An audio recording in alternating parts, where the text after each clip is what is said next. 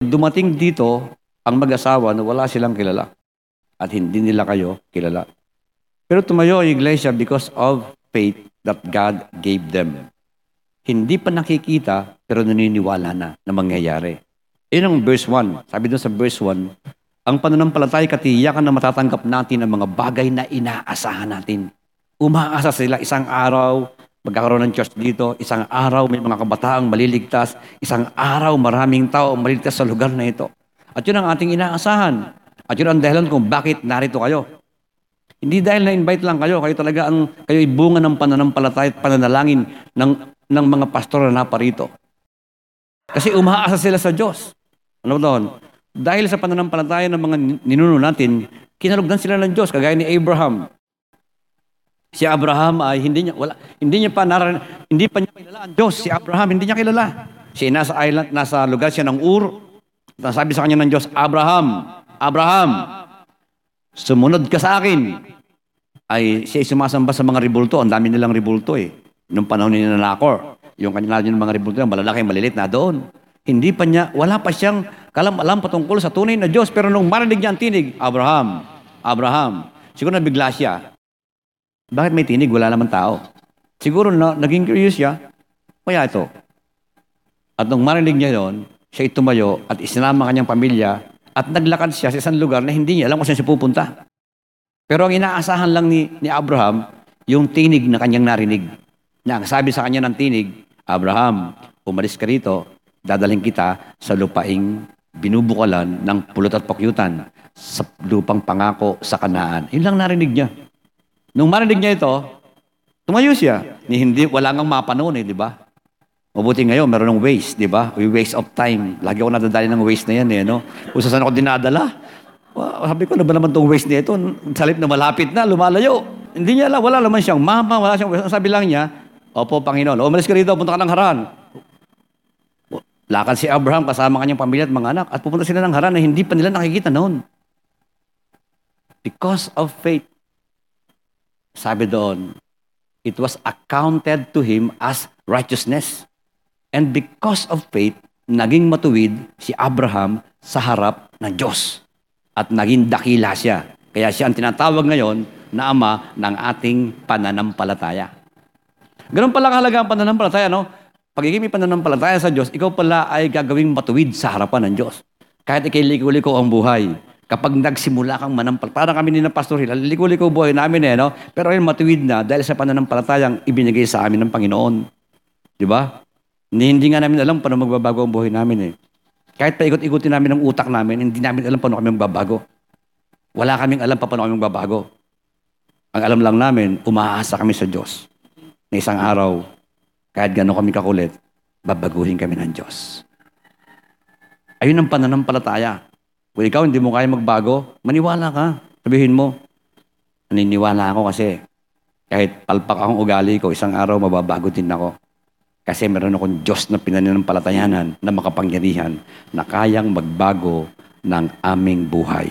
Yan lang ang baon namin, mga lingkod ng Diyos. Paniniwala.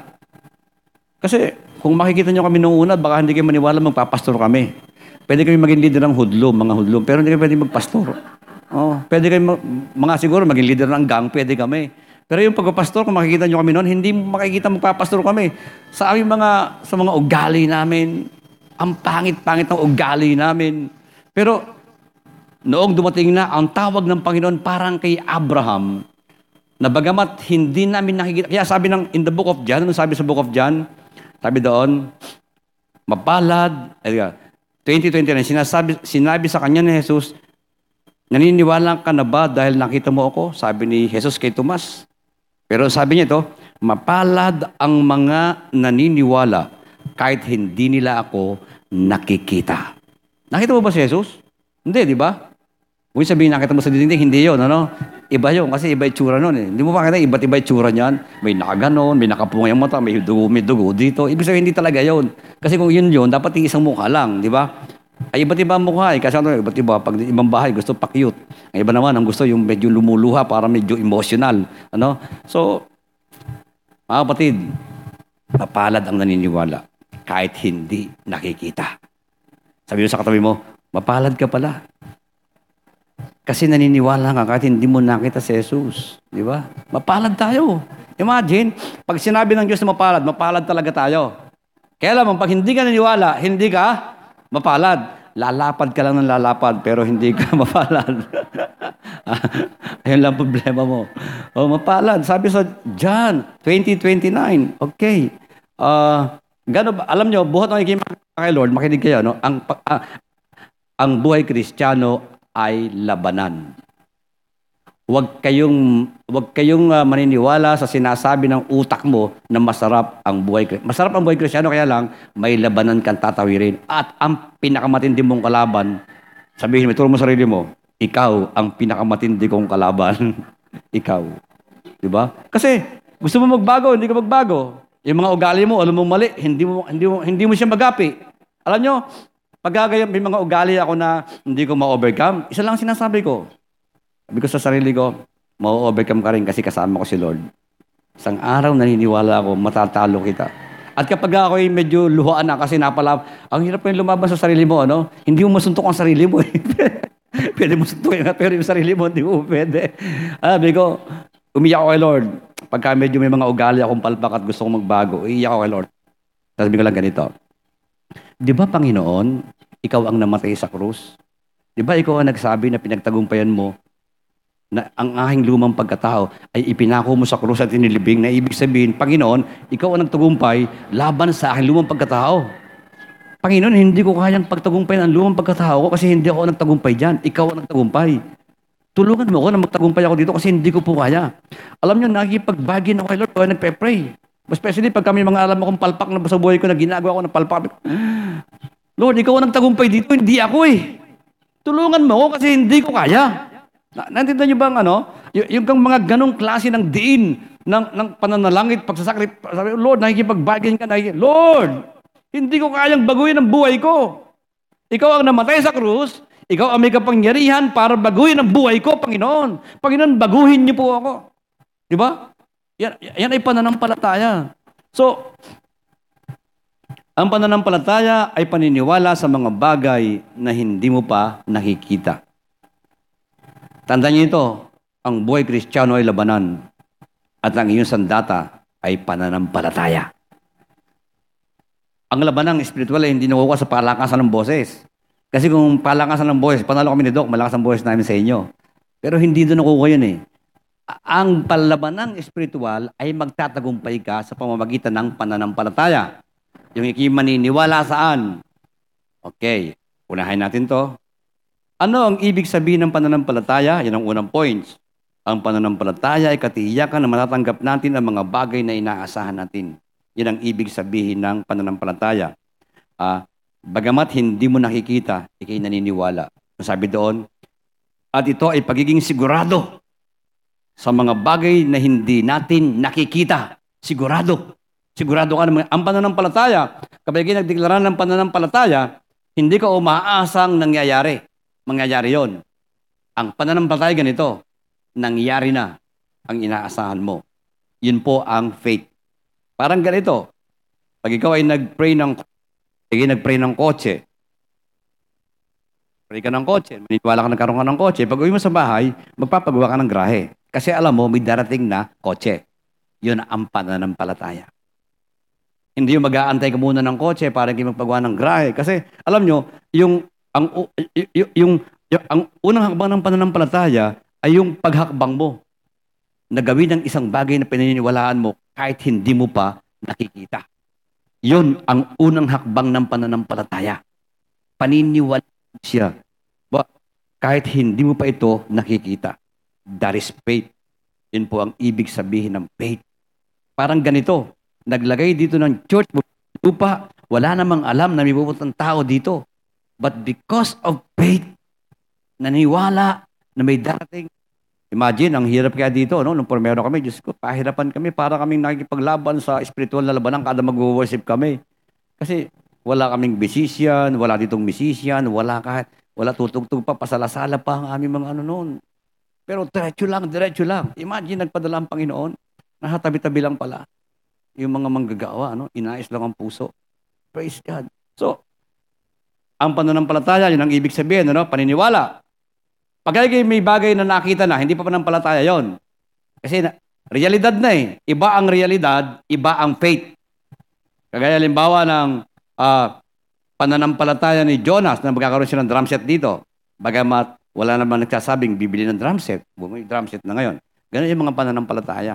Isang araw, naniniwala ka na ito. Naniniwala ka, nabubuksan na itong lugar na ito. Lalagyan niyo ng upuan kasi hindi nakasya ang mga tao sa lugar na ito. Naniniwala ba kayo ng ganon? Why? Kasi ang sabi ng Bible, ang Diyos ang nagpapadala ng mga tao sa kanyang gawain. At pag nagpadala ang Diyos ng mga tao sa kanyang gawain, hindi to kakonti. Madami yan. Kaya, tingnan nyo ito, lugar ito. Sabihin ko sa inyo, dating ang panahon, pati yung mga bakal-bakal na narisin ni Doc yan. Kasi pupunin ng tao yan eh. Baka pati yung labas lagyan ng upuan. Kasi God will send more people here. Isa lang po ang inyong tatanda, no? Sa lahat ng leader na rito. Para magpadala ng maraming tao ang Panginoon dito, kailangan ng presensya ng Diyos ay narito. Kapag ka ang presensya ng Diyos ay narito, ang mga tao na ang lalapit. Ayun nyo. Natandaan nyo dun sa book of Acts chapter 2? Nagtitipon-tipon ng mga tao araw-araw at maganda ang kanilang samahan. No? Kaya iwasan nyo mag-away-away dito kasi hindi pa parito ang tao. Ang mga disipulo noon, ng Book of Acts chapter 2, sila ay laging magkakasama, kumakain sila sama-sama, masaya sila. Masaya sila, nagtitipon sa kanilang mga bahay-bahay doon sa, doon sa templo, nagtitipon sila araw-araw. At nag-aaral sila ng Word of God, ginagamit ang mga apostol para magturo. At ang sabi ng Bible, pag binasa mo, at ang Panginoong Yeso Kristo ay nagpapadala ng maraming tao na naliligtas. Ang sabi doon, araw-araw. Yun ang susi. Hindi, hindi, hindi, hindi dahilan na itinasa sulok ng lugar. Hindi dahilan kasi ang tao dito ikaw konti. Hindi dahilan na iti malayo sa kabayanan. Mga kapatid, pupuntahan ng tao ang lugar na ito kapag ka ang presensya ng Diyos ay narito. At may labanan sa pananampalataya para mapanatili ang presensya ng Panginoon. At kailangan manampalataya kayo lahat. Manatili kayo sa salita ng Diyos. Manatili kayo sa tinuturo ng inyong mga pastor sa lugar na ito. Sapagkat yun ay salita na dapat mong panghawak at gawin ng may pananampalataya. Kapatid, naalala ko isang kwento, 18th century, si George Mueller. Isa siyang pastor. Gusto ko itaas ang pangalan ng Panginoon sa buhay niya. Siya ay dating uh, mahilig siya mambuli ng mga tao. Nakulong pa nga siya. Tapos, mahilig siya pumunta sa mga bar, mga beer houses. Ano? Doon siya napunta noon. Sa araw, doon sa school nila, napasok siya. Biglang may, nag, may nagpunta nagtuturo ng Bible na ganito. Nung natuturo siya ng Bible, may, yung mga tao ay nagtuturo ng Bible, nakinig si Mueller. At gabi-gabi naroon siya. Tapos, parang sa kanyang sarili, parang ang sarap-sarap makinig ng Word of God. At nagkaroon siya ng pananampalataya kay Lord. At nung siya magkaroon ng pananampalataya, sabi niya sa tatay niya, Daddy, gusto ko maging missionary ako. Ang sabi ngayon, noong uh, tatay niya, pag hindi ka umalis sa iyong pananampalatayang yan, hindi kita bibigyan ng tuition fee. Hindi ka makakatapos ng pag-aaral. Kaya lang, sabi ni, ba't ganun? So nag-pray siya, Lord, gusto kong maging missionary. Pero kinakailangan makatapos muna ako ng kolehiyo. Tulungan niyo po ako. Nag-pray siya. Kinabukasan, nagpunta sa kanya yung dean ng school at sabi, uh, ah, Mr. Mueller, may naghahanap ng tutorial pero babayaran. Ikaw ang inirecommend ko. Hindi siya binigyan ng tatay niya ng pantuition. Pero gumawa ang Panginoon ng paraan para may mag para may mag-enroll kay Mueller para may, may itustos siya sa kanyang pag-aaral. Imagine that is what it, hey, nanalangin lang sa Panginoon, naniniwala ako. Bibigyan mo ako ng pera para matapos ko ang pag-aaral kasi ako ay gusto kong maging missionary. Imagine natapos niya yon. At noong siya ngayon makatapos, at the age of 18, ito ang problema. Sa Germany kasi, pagiging tumunto ng 18, pupunta ka ng sundalo sa army. Di ba? Ganun yan eh, 18. Punta ka ng sundalo. O sundalo ka. Kaya lang, sabi niya, Panginoon, ayoko magsundalo. Sabi niya, gusto ko maging missionary. sa kanya, nagkaroon siya ng sakit na halos mamatay siya. Nagkaroon siya ng karamdaman na halos mamatay siya. At dahil sa kanyang sitwasyon, hindi siya naipadala sa army. At natuloy siya sa kanyang pagmimission sa England at saka sa France. Alam niyo, pagdating niya sa England, nagtayo, siya ay nagpray na, Panginoon, gusto ko magkaroon ng, magkaroon ng orphanage sa lugar na ito. Alam niyo, wala siyang pera, wala siyang kilala. Alam niyo, natupad yung kanyang pananampalataya na magkakaroon ng orphanage doon. At nagkaroon sila ng tatlong daang taha- mga kabataan na tinuturuan at pinapakain araw-araw.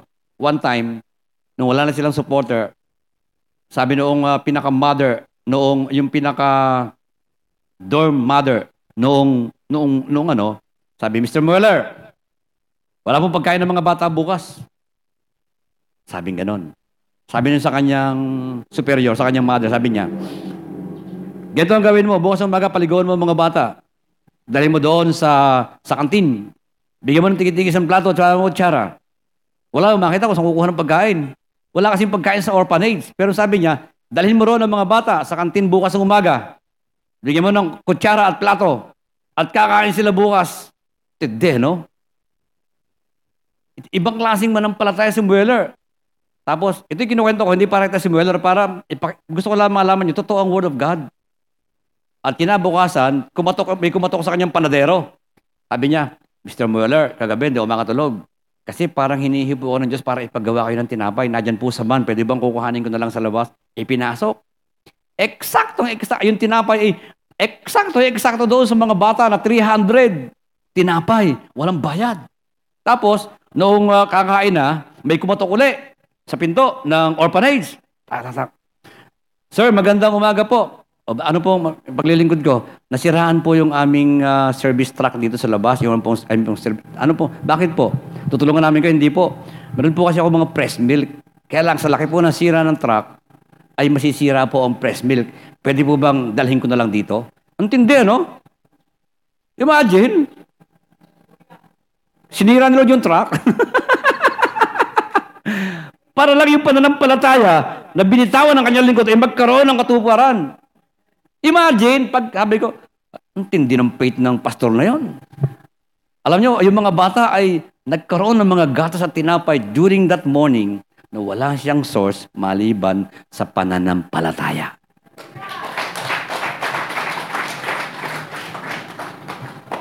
Kaya pag ikaw ay hindi nanampalataya, lugi ka. Makinig kayo. Lahat ng kukuhanin mo kay Lord nung ikay maging Kristiyano ay makukuha mo lamang kapag ikay may pananampalataya. At kung hindi mo pagbubuti ng pananampalataya, mahirapan kang Kristiyano. Naku, mahirapan ka. Pati ang pagbabago ng buhay mo, by faith yan. Lahat ng bagay sa buhay mo, by faith. Gusto mo magkabahay, gusto mo magkakotse, by faith yan. Ha? Gusto mo umalis sa kahirapan, by faith. Huwag kang titingin sa mga tao. Kasi ang mga tao, hindi, wala kang bibig. Pero sila, pag, pag kinakatingin lagi kay Lord, hihipuin niya ang mga tao. Ang problema, ganito ang ating paniniwala. Ito ang ating pananampalataya. Oh. Pagka gusto natin umangat sa kahirapan, ano ang ating ginagawa? Nakatingin agad tayo sa mga tao na po pwedeng tumulong sa atin. Kaya pag tayo lumapit sa kanila, nabibigo tayo. Bakit? Sila ang ating ginagawa, Diyos. Natindihan nyo? Pag gusto mong umahon sa kahirapan, huwag kang hihingi sa tao kasi limitado siya. Doon ka hihingi sa Diyos na unlimited kapag ka nagbigay. Ano gagawin mo? Luluhod ka sa umaga at ikay magpe-pray, Panginoon, iahon mo ko sa hirap. Hindi ako nakatingin sa mga tao. Sa iyo ako nakatingin, Panginoon. Di ba? Ganon. Marami kasi sa church, ganon. Eh sabi ko sa church, yung sa mga, alam nyo, ang ginagawa sa mga sa church, yung mayayaman, yung mayayaman member ng church, tinetext ko agad yan, tinetext ko yan. Ops, pag may humingi ng tulong sa inyo, sabihin nyo, magmaalam sa akin. Kasi alam ko lahat ng ugali ng mga tao sa loob ng church. Alam ko kung sino magbabayad, alam ko kung sinong hindi. Na? Kaya yung mga mayayaman sa church, bibigyan ko agad ng babalayan. Pag may lumapit sa inyo at mangungutang, i-text nyo ako, sabihin nyo, kay pastor kayo magsabi. Kasi, discern naman kung sinong manunuba at hindi eh. Discern yan. Kaya ang aming ang estilo namin ng pastor, pagka may, pagka may humingi ng tulong sa inyo, ganito ang gawin nyo. Ah, pag may uutang sa inyo ng 1,000 o 100, 1,500, bigyan 200, sabihin nyo, o labi po sa iyo na, huwag ka na mangutang. Kasi alam mo namang hindi magbabayad eh. Magkakasala pa yun. Di ba? Mga kapatid, mula sa araw na ito, huwag kayong titingin sa tao. Kasi ang sabi ng Bible, sumpain ang tao na nagtitiwala sa tao. Proverbs. Kaya kung ang buhay mo ititiwala mo lang sa guwanang, ikay aulad, guwanang mga tao, malabo ka. Ayaw ni Lord yan. Lagi niyang titingnan ay ang Diyos na makagawa ng himala para tulungan kayo. I remember one time, nung tayo nasa Ponte Verde pa, sa covered court, lilipat na ang church sa Santo, Santo Tomas. Mula doon sa 1.5 na linggo-linggo, ay magbabayad ng 50 mil. So hindi ako tumingin sa pera ng church. Hindi ako nakatingin sa kung magkano ang... Kasi lagi nga kami deficit noon. Papadala nga sa mga manggagawa, deficit. Walang maipadala. Si Pastor Arena, ano, siya lagi ang, kasi siya may pera, siya lagi ang mag-iimbulsa. Pastor, deficit, inimbulsa, inimbulsahan ko na po. Pagka po nagkapera, sa na lagi nilipand. Ganun na lagi. Ikaw, kung, Lord, sa'yo ka purihan, hindi sa tao, ano? Pero, ganun eh. Lilipat ka ngayon. Ikaw ay laging deficit, lilipat ka ngayon sa Santo Tomas na 50 mil. Ngayon, pag titingin ka sa tao at pag titingin ka sa kakayahan ng tao, hindi mo kaya. Pero kapag ang tingin namin si Lord, kayang-kaya ni Lord. Maliit lang yon. Kasi nalikha nga niya ang langit at lupa mula sa wala. Nagsalita lang siya. Magkaroon ng liwanag at nagkaroon nga. Yun, yun, nakita, yun ang kapasidad ng ating Diyos. Magkaroon ng mga puno at nagkaroon nga. Isipin mo, kapag ka ang isipan mo at puso mo ay batid mo yung kakayahan ng iyong Diyos, di ba ang sarap manampalataya sa Diyos? Kasi kayang-kaya niyang gawin ng mga bagay na hindi kayang gawin ng tao. Mga kapatid, mula saan batakin niyo ang pananampalataya niyo? Libre yan. Huwag na kayong, hindi ko naman sinabing kayo ay humingi ng tulong sila sa prayer, punta kayo sa, kasi kinakailangan makinig kayo kasi sila yung lingkod ng Diyos na pinadala sa inyo. Pero, huwag niyo laging titingnan sila na sila magpo-provide sa inyo. Huwag. Kasi ayaw ng Diyos noon. Ang gusto ng Diyos, sa Kanya ka titingin. At makikita nyo, ang mga iyon naman eh, kahit hindi kayo humingi, kasi madidiscern naman kung sino nangangailangan. Sa church, ganon. Aabutan na lang kayo kahit hindi kayo nahingi. Tulong ko sa'yo. Pero hindi kayo nanghingi. Bakit? Kasi kinonvict sila ng Diyos para bigyan ka. Nandiyan nyo ba yan? Dapat marunong kayong mabuhay ng totoo na ikaw ay talagang mananampalataya ng Panginoon. Mula sa araw na ito, mabuhay kayo ng ganon. So, saan ang gagaling ang pananampalataya? Roma 10.17. Basic lang tinuturo ko sa inyo, pero kinakailangan tandaan nyo ito ha. Roma 10.17. Ang pananampalataya ay makukuha sa pakikinig at pakikinig ng salita ng Diyos. Kapag nakarinig ka ng Word of God, diyan magmumula ang pananampalataya. Pero wala pa yung pananampalataya sinasabi mo. Ito ang mangyayari, ano? Kapag nangaral si Pastor Arina, kapag nangaral ang mga ito, ito mga leader dito, nangaral sila ng Word of God, makinig ka. Kapag ikaw ay nakarinig ng Word of God, makinig kayong mabuti ha, para hindi kayo mabigla. Magkakaroon ka ng sitwasyon sa buhay mo na kinakailangan mong i-apply yung word na narinig mo para lumabas ang pananampalataya. Kapag narinig mo ang Word of God, may lalabas sa sitwasyon sa buhay mo para, panan, para ikay tumayo at manindigan sa salitang iyong narinig. At kapag ka ikaw ay tumayo at naniwala ka sa salita mo, sa salita na narinig mo, mangyayari yung sina, in, in, inaasahan mo na hindi mo nakikita ay mangyayari. Pag nakinig ng Word of God, makinig kayo, darating ang panahon, lahat ng sitwasyon ng buhay mo, gusto ko mabot kayo dito, no? Dapat maabot niyo ito. Dapat maabot niyo ito bilang mananampalataya. Roman 8:28. All things works together for good to those who, who love God and are called according to His purpose. Ang lahat ng bagay mabuti para sa mga taong nagmamahal sa Diyos at sa mga mga taong tinawag niya ayon sa kanyang life. Lahat ng pangit na karanasan mo sa buhay mo, inallow ni Lord na mangyari yan sa iyo para matutukang maniwala sa Kanya at manampalataya. Kahit yung masasakit, yung umiiyak ka, i-cherish mo yan. Yung ikaw ay parang, parang gusto mo nang magwala at ayaw mo nang pumunta ng church, pasalamatan mo si Lord. Alam niyo kung bakit? Kasi may ginagawa na si Diyos sa buhay mo. May binabago na siya. may ginagawa na siya. Alam nyo, bawat pag-iyak namin, yung ating kinanta, ah, di ba? Sa dalamati at sa kabiguan. Makinig sabi doon. Sa pagsubok. Nasunod. Na yung pinahihin, imagine yung pagsubok, pinahintulutan. Ay kung si Pedro nga, ang sabi ng Panginoon, ang sabi ng Panginoon kay Pedro, Pedro, nag-request si Satan. Tindi ano? Pedro, si Satanas, humingi ng pentulot sa Diyos para ikaw ay subukin. Pero kung mag-alala, mapagtatagumpayan mo yan. At kapag malakas ka na, palakasin mo. At patid, isipin mo, pati si Satan na request, para subukin tayo. Pero huwag kayong mag-alala, hindi na mangyayari yun. Kay Pedro lang yun, ano? Sa inyo, huwag kayong matakot. Pero, mga kapatid, gusto ko ituro to sa inyo para kayo matutong tumayo bilang isang magiting na lingkod ng Diyos. Para hindi kayo lumagay sa isang sitwasyon na parang kayo ay parang kayo, ano, parang yung palampalampang kristyano. Matatag ka dapat. Hindi ko sinabi magyabang ka. Pero sa kalagitnaan ng pagsubok ay tatayo ka. Naalala ko isang kwento. Kwentuhan ko kayo. First King, chapter 17. Kilala niyo yon? Sinong propeta yon? Si Elias. Noong panahon ng, ng 1 King 17, noong panahon yon may naghahari sa Israel na ang pangalan ay si Akab. Akab. Ang asawa niya ay si Jezebel. Pero pagka yung mga telenovela, kaya yung mga karakter. Pero pagdating sa Bible, nahirapan kayo, no? Pero pagdating sa mga Koreano, eh, ang galing nyo. Ay, si ano yan, si ano yan, si ano yan.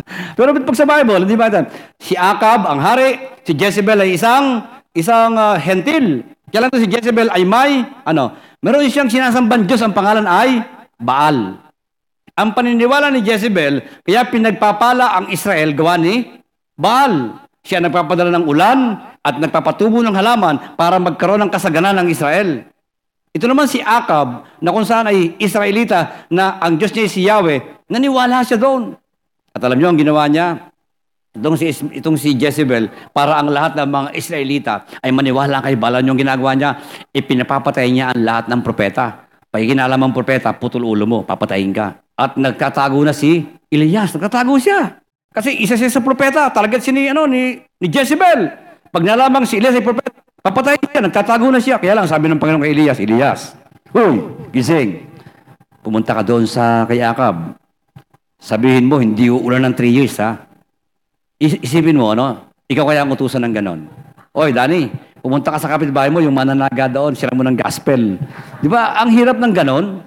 Ang sabi, ang, ang sabi ng Panginoon kay Elias, Elias, pumunta ka kay Akab, sabi mo, hindi uulan. Alam niyo kung ba't sinabi ng Panginoon? Kasi para patunayan lang kay Akab at kay Jezebel, hindi si Baal ang nagpapaulan. Ang tapang ni, ni ano nga, Elias. Hoy, Haring Akab, tandaan mo ito, hindi ulan ng mahigit tatlong taon hanggat hindi marapati ni Yahweh na pumatak ang tubig sa lupa. At hindi nga umulan ng ilang taon. So, ilang araw na hindi na ulan, buwan, wanted na ngayon si Elias. Ipinapahanap siya ng mga sundalo ni Akab at para patayin kasi hindi naulan. Ba't gano'n? Hindi naulan. Nang, nagtut, nang, nagtutuyo na yung mga pandanim. Wala nang inumin yung mga hayop. Sabi na ngayon ng Panginoon kay Elias, Elias, hindi na naulan, ano? Pumunta ka doon sa may uh, batis ng karit. Pumunta ka doon, ha? Bakit po, Panginoon? Kasi may tubig doon eh. Doon kayo inom. Pero kung mag-alala, ha? Magpapadala ko ng karne araw-araw. Wow! Ang bigat, no? Nung sinasabatis ng karit, yan ang pananampalataya. Naniniwala ka sa mga bagay na sinasabi ng Diyos. Kahit imposible. Wala nga pagkain. Saan kumuha ng pagkain? Alam nyo, noong siya ay nasa batis ng karit, nagawa siya ng kubul doon for several, siguro mga isang taon siya doon o whatever, no? Ay sa umaga, ito na yung mga uwak, may dalang karne. At ipapatak doon sa kanyang kubo, sa tabi ng kubo niya. At iihaw niya yon. Umaga't hapon, merong uwak na dumarating para pakainin si Elias. Kasi ang sabi ng Panginoon, magpapadala ko ng karne, huwag kang mag-alala.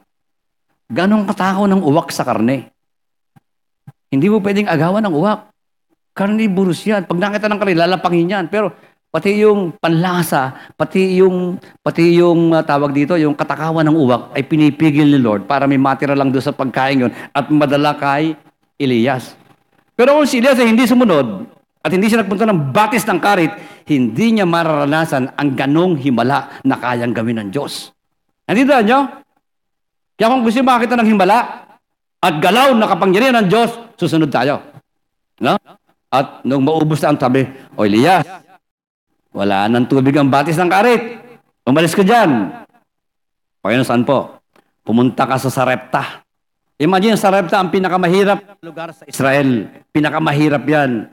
Nasa Bethlehem yan, mahirap yan. At tapos, ang sabi niya, pumunta ka sa Sarepta. Meron doon balo. Magpapakain sa'yo. Ay ang balo during that time, yun ang pinakamahirap na tao sa, bu- sa buong Israel. Bakit? Pagiging balo, wala kang asawa, walang mag-aandokha sa'yo. Walang, walang tutulong sa'yo para mabuhay ka. At yung balong ito ay may anak na isa. At ang sabi ng Panginoon kay Elias, pumunta ka ng Sarepta, meron doon balo, babakainin ka, hanggat hindi napatak ang ulang yan. Kakain ka doon. Punta siya ngayon si, ano, si Elias. Katok sa pinto, oh, tao po. Sabi, bakit po? Ah, pwede po makainom? Kuhan tubig yung babae. Pinainom. Pagkainom, ay ang mahirap magbigay ng tubig, 3, 3 and a half years hindi na ulan, sa kukuha ng tubig. Di ba? Ay tayo nga. Wala, bumili kayo sa tindahan. Di ba? Ang sabi niya, sige po, kukuha na sana ng tubig itong babae. Kaya lang sabi ni Elias, request. Oh, sandali, sandali, sandali, sandali. Ipagluto mo ako ng pagkain. Ang tindi mag-request ng mga lingkod ng Diyos, ano? ang kapal ng mukha. Yan ang baon namin mga lingkod ng Diyos, makakapal ang mukha namin eh, no? Sandali, ipagluto mo pa ako ng tinapay. Sabi, alam mo, lingkod ng Diyos, meron ako dito kaunting harina eh, at saka mantika. Alam mo ba, na itong kaunting harina na ito ay aming iluluto namin mag-ina. At pagkatapos maluto, kakainin namin mag hahatiin namin at kami hihiga at mag-aantay na lang kami ng kamatayan kasi wala nang susunod na pagkain. Tatlong taot kalahating hindi na ulan. Tatlong taot kalahating hindi uulan. Balo na napakahirap. Sa lugar na, sa pinakamahirap na lugar ng Israel ay may nakatirang pinakamahirap na babae. Isipin mo, doon ka isugo ng Panginoon. Bakit hindi sa may lugar ng ng, ng, ng, ng ano ng, ng Galilea kaya?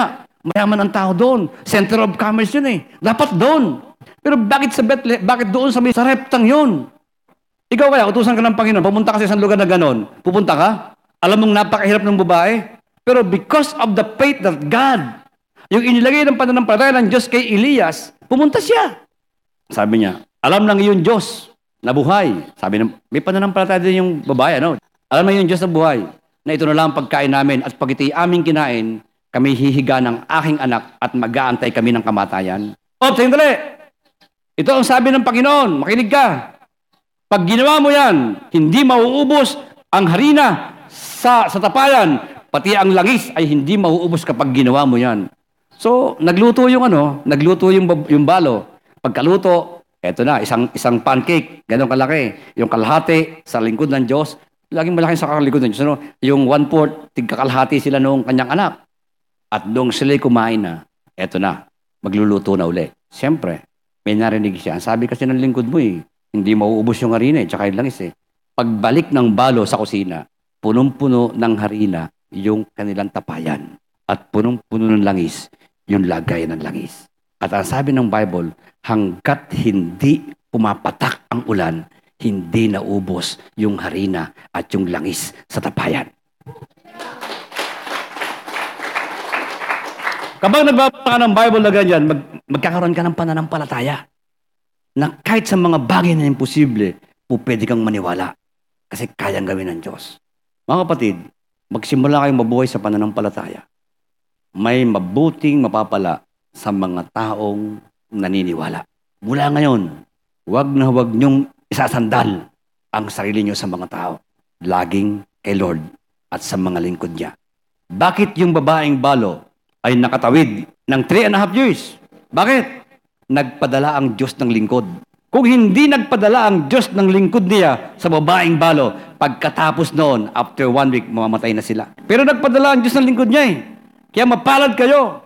Kasi may lingkod ng Diyos na ipinadala dito para kayo ay bigyan ng pananampalataya sa tulong ng salita niya. Salita ng Diyos. Pahalagahan niyo ang mga lingkod ng Diyos.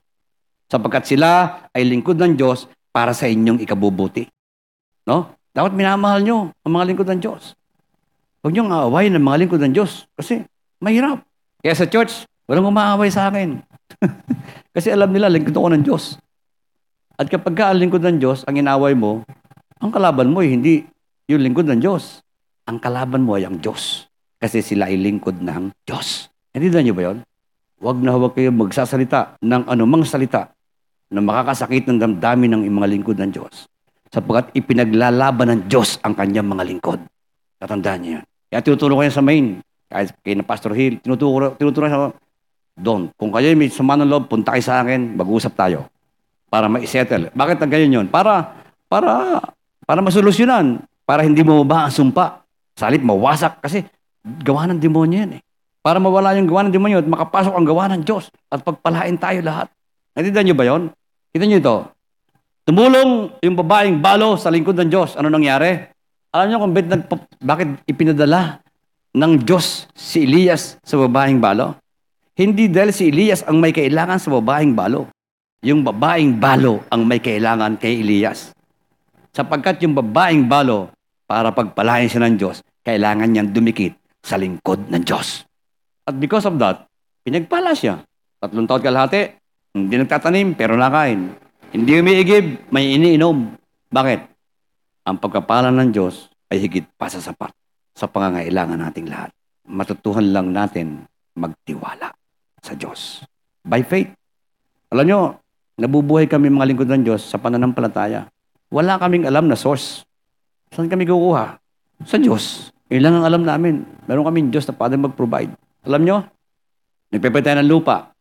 So may nagbigay, may sabi, may pwedeng bilhin na, imagine 2,264 square meter for 3 million sa Santo Tomas. Napakamura. Kaya sa Santo Tomas, 15,000 hanggang 25,000 ang isang square meter. Ganon kamahal yon. Sa, sa, sa 2,264, ang laking pera niyan. Pero binibigyan lang ng 3 milyon. Kapag nakita ng Lord ang faith na yon, ay genuine sa puso namin, God will work and God will move. We will possess that land for the glory of God. Hindi dahil sa tao, kundi dahil sa Kanya. Sapagkat makapangyarihan ang ating Diyos. Tayo matagal lang mananampalataya. Tapos na yung ating pag-aaral patungkol sa mga salvation, salvation. Yung pagkapatawad sa kaaway, tapos na yun. Tagal natin ito, nag na tayo. Kaya kung hanggang ngayon, hindi pa kayo marunong mapatawad, eh lugi kayo. Kasi grade 1 pa rin kayo hanggang ngayon. Dapat grade 2 na kayo. Marunong na kayong, nakaangat na kayo dapat. Ang inyong ipagbubuti ngayon, ilaban ng pananampalataya. Hindi na yung kampi-kampi pa tayo. Wala na yon. Hindi na yung Nagseselos ka pa kasi mas malapit ang pastor sa ganito. Hindi na yon, hindi na yun usapan ngayon. Ang usapan ngayon sapagkat matagal na tayong mananampalataya dito, kinakailangan pagbutihin natin ang ating pananampalataya sapagkat mabubuhay ang tao sa pamagitan ng pananampalataya sa Diyos. At ang sabi ng Bible, hindi po pwedeng malugod ang Diyos sa mga taong hindi nabubuhay sa pananampalataya. Gusto mo malugod sa iyo ang Diyos? Mabuhay ka sa pananampalataya and God will bless you. Hebrew 10, 35 to 38. Kaya huwag kayong mawawala ng pananampalataya sa Diyos. Ito yung text ko kaninang umaga. Ito ang devotion ko kaninang umaga. huwag kayong, huwag, kaya huwag kayong mawawala ng pananampalataya sa Diyos sapagkat dakila ang naghihintay, nagantimpala para sa inyo. Huwag daw kayong mawawala ng paniniwala sa Diyos sapagkat dakila ang naghihintay, nagantimpala para sa inyo. Kailangan kayong magtiis upang masunod ninyo ang kalooban ng Diyos. Magtitiis ka ngayon. Lubas lang ang pananampalataya, magtitiis ka. Ano? Alam niyo, para, para tumatagal yung pananampalataya, magtiis kayo. Matuto kayong magtiis ng inyong damdamin. Kinakailangan magmahal kayo sa bawat isa kahit minsan hindi ka ibig-ibig. Ibigin mo. Ang faith doon, iibigin mo talaga kahit hindi mo kaya. Lord, I want to love Him. I, I want to love her. In spite of these things, mamahalin ko siya. Kahit ako ay parang gusto ko na sumabog, Panginoon, mamahalin ko siya. Kasi sinabi mo yun, kung mamahalin nyo lamang ay ang mga taong nagmamahal sa'yo, ginagawa rin niya ng makasalanan. Wala kayong pagkakaiba. Kaya sa church nga eh, kinakailangan ako bilang pastor, wala akong kinakailangan kilingan. Kahit mga pasaway, kinakailangan mahalin ko sila. Kahit sasaktan ako, kailangan mahalin ko sila. Kasi sinabi ng Bible yun. Kailangan paniwalaan ko yun. Di ba? So, sabi dito, kinakailangan kayo magtiis upang masunod ninyo ang kalooban ng Diyos at matanggap ninyo ang kanyang ipinangako sapagkat kaunting panahon na lamang. 37, makinig kayo.